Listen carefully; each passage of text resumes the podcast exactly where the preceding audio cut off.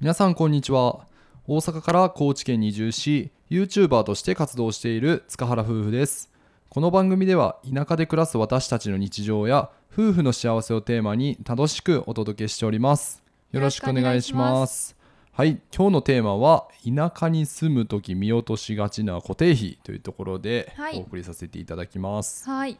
うんこれはもう見落としがちというか僕らが見落としてたというかうん、うん、最近ね、あのーポストに一通封筒が入ってて、うん、なんやろこれと思って見たら町内会費の回収の封筒が入っててはいはい。ああそういえばこういうのあったなと思ってこれは一年間でうん、うん、回収される、そうやね徴収されるものか。そうそうそうそう、んまあ月で払ってもいいし、うん1年分も丸々払ってもいいって言われとって、うん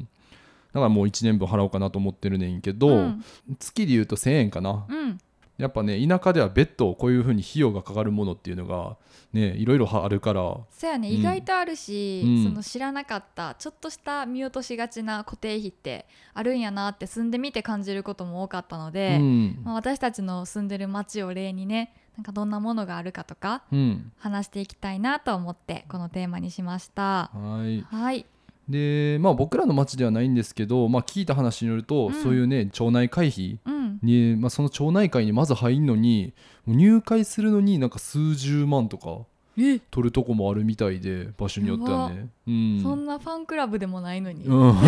ァンクラ好きな好ブできなアイもドルのファンクラブでも数十万はないよな、うん、まあ移住してきたらまずそうやって払うとこだってあったりすんねんて。えーそれをさこう確認があの漏れてて、うん実際住んでから知った事実となるとなかなかの痛手やねそうやな、うんうんそれ知らんくてさトラブルになったケースとかってないんかないやそれでその人はもうそれやったら払いたくないっていうので、うん払わんかったりしたらやっぱ住民とトラブルになって、まあ結局で出てっちゃったみたいな話もあるみたいでそうなんや、うんそれって難しいよね、うんなんかやっぱ事前に聞ける情報は全て聞いておきたいけど、うん自分が知ってる質問全てしてもそういうことが発生するっていううんことすらも分からんっていううか、んそうそこはちょっとなんかね教えてもらいたいなとかも思うし、うん難しいよな。そうやねな俺らもさ大阪にいた時のさうん感覚やったらさ、なんとなく田舎に行ったらまあガソリン代とか高なるんやろなとか、うんうんうんまあそういう想像はできたけどう、んうんなんかね特別な固定費みたいなんてそうそうそうん頭にも浮かばんからそうやっぱりね、うん、そういうところはしっかり必ずねチェックしとかなあかんと思うしそうやねね特に大きいお金がそうやって発生する場合やったらもう必ず事前うにんちゃんと確認はしておきたいことやなとは思いますけど、そうやね、んあとは、まあ、例えば大阪で暮らしてたら、んゴミ袋って何でもよかったし、うんうんまあ、いつでも出せた、そうやねマンションでその24時間体制のうんゴミ収集場があるから、うんそこにもうボンボン出して、うん袋も何でもいいしでもあの自分たちの実家の兵庫県とかやったら、指定のゴミ袋とかはあるしあそうあの、うんなんか逆らしい俺らの考えが、うんもう普通があの何でもいいっていうのがあーそうやな若干でも大阪の自由さにはちょっとびっくりしたあの実家から2人で住んだ時に大阪に初めて来て住んでみて、うんあこんな緩いのみたいな感じやってんけそどうそうたくんはそれ以前にももう一人暮らしをずっとしてたから、うん大阪の感覚が長かったってことだそようね。で実家暮らしの時も 自分でゴミ出しとかせんから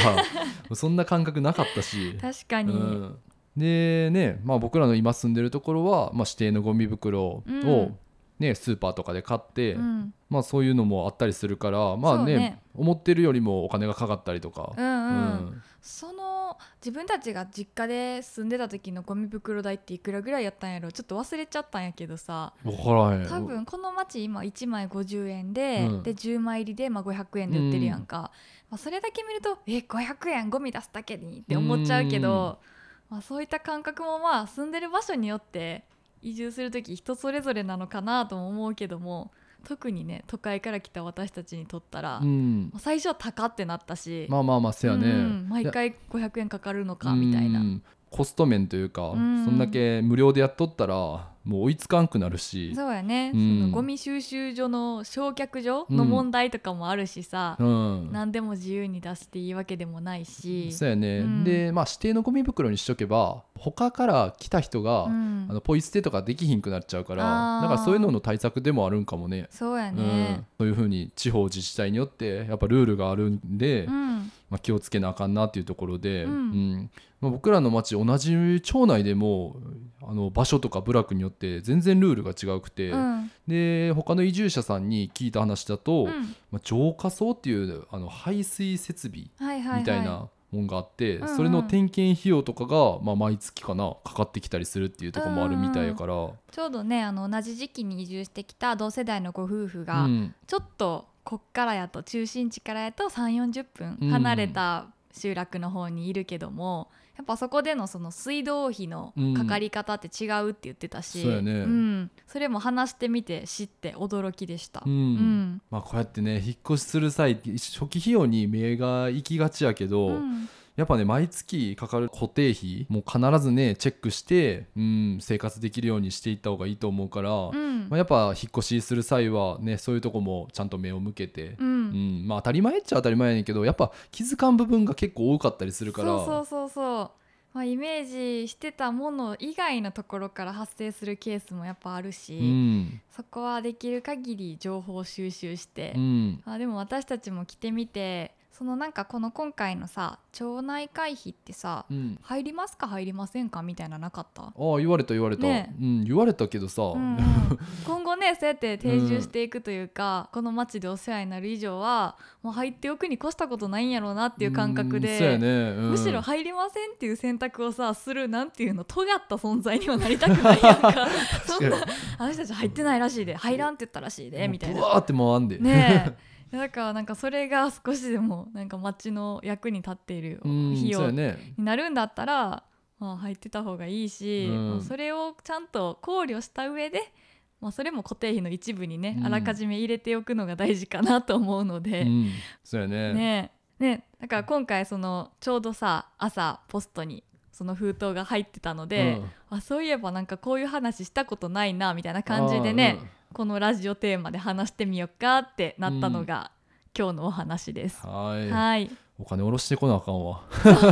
まあいまだにねちょっと現金なところがありますよね、うん何事もちょっと現金必要やってなそうやる、ねあでもちょっと話変わるけどさ、うん最近街のスーパーでさ、うん電子マネー割と幅広がったくないあそうやねそうそう今までペイペイしか使えんかったのが、うんうん他のやつも使えるようになったりだとかそう、うん、まあちょっと話はずれましたけ ども今日はその田舎でね住む時にまあ見落としがちな固定費の部分でその町内会費だったり、まあ、浄化層の費う用んっていうところもあるよっていうお話をさせていただきました。はい、それでは皆さんまたお会いしましょう。ババイイババイイ